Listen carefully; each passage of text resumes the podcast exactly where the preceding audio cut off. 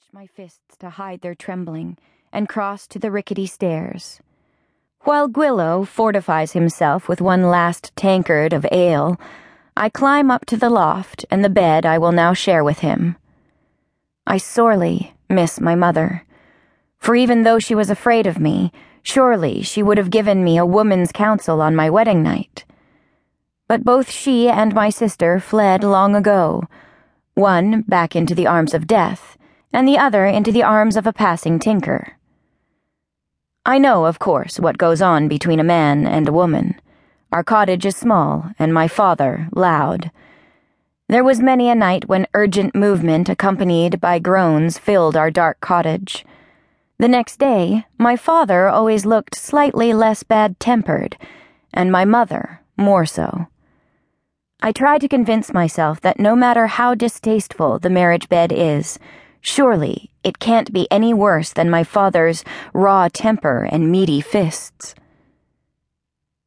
The loft is a close, musty place that smells as if the rough shutters on the far wall have never been opened. A timber and rope bed frame holds a mattress of straw.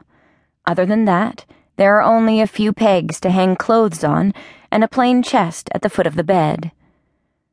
I sit on the edge of the chest and wait. It doesn't take long. A heavy creak from the stairs warns me that Guillo is on his way. My mouth turns dry and my stomach sour. Not wanting to give him the advantage of height, I stand. When he reaches the room, I finally force myself to look at his face. His piggish eyes gorge themselves on my body, going from the top of my head down to my ankles, then back up to my breasts.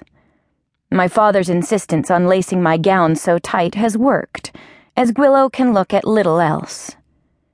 He gestures with his tankard toward my bodice, slopping ale over the side so that it dribbles to the floor.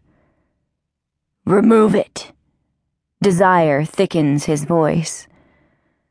I stare at the wall behind him, my fingers trembling as I raise them to my laces. But not fast enough. Never fast enough. He takes 3 giant strides toward me and strikes me hard across the cheek. "Now!" he roars as my head snaps back. Bile rises in my throat, and I fear I'll be sick. So this is how it will be between us. This is why he was willing to pay 3 silver coins. My laces are finally undone, and I remove my bodice so that I stand before him in my skirt and shift. The stale air, which only moments before was too warm, is now cold as it presses against my skin. "Your skirt!" he barks, breathing heavily. I untie the strings and step out of my skirt. As I turn to lay it on the nearby bench, Guillo reaches for me.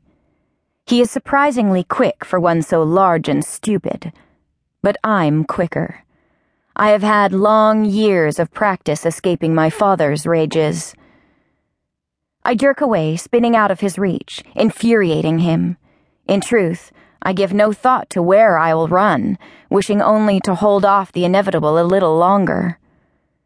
There is a loud crash as his half-empty tankard hits the wall behind me, sending a shower of ale into the room. He snarls and lunges, but something inside me can't make this easy for him. I leap out of his reach, but not far enough. I feel a tug, then hear a rip of cloth as he tears my thin, worn chemise. Silence fills the loft, a silence so thick with shock that even his coarse breathing has stopped. I feel his eyes rake down my back, take in the ugly red welts and scars the poison left behind. I look over my shoulder to see his face has gone white as new cheese, his eyes wide. When our glances meet, he knows that he's been duped. He bellows then, a long, deep note of rage that holds equal parts fury and fear.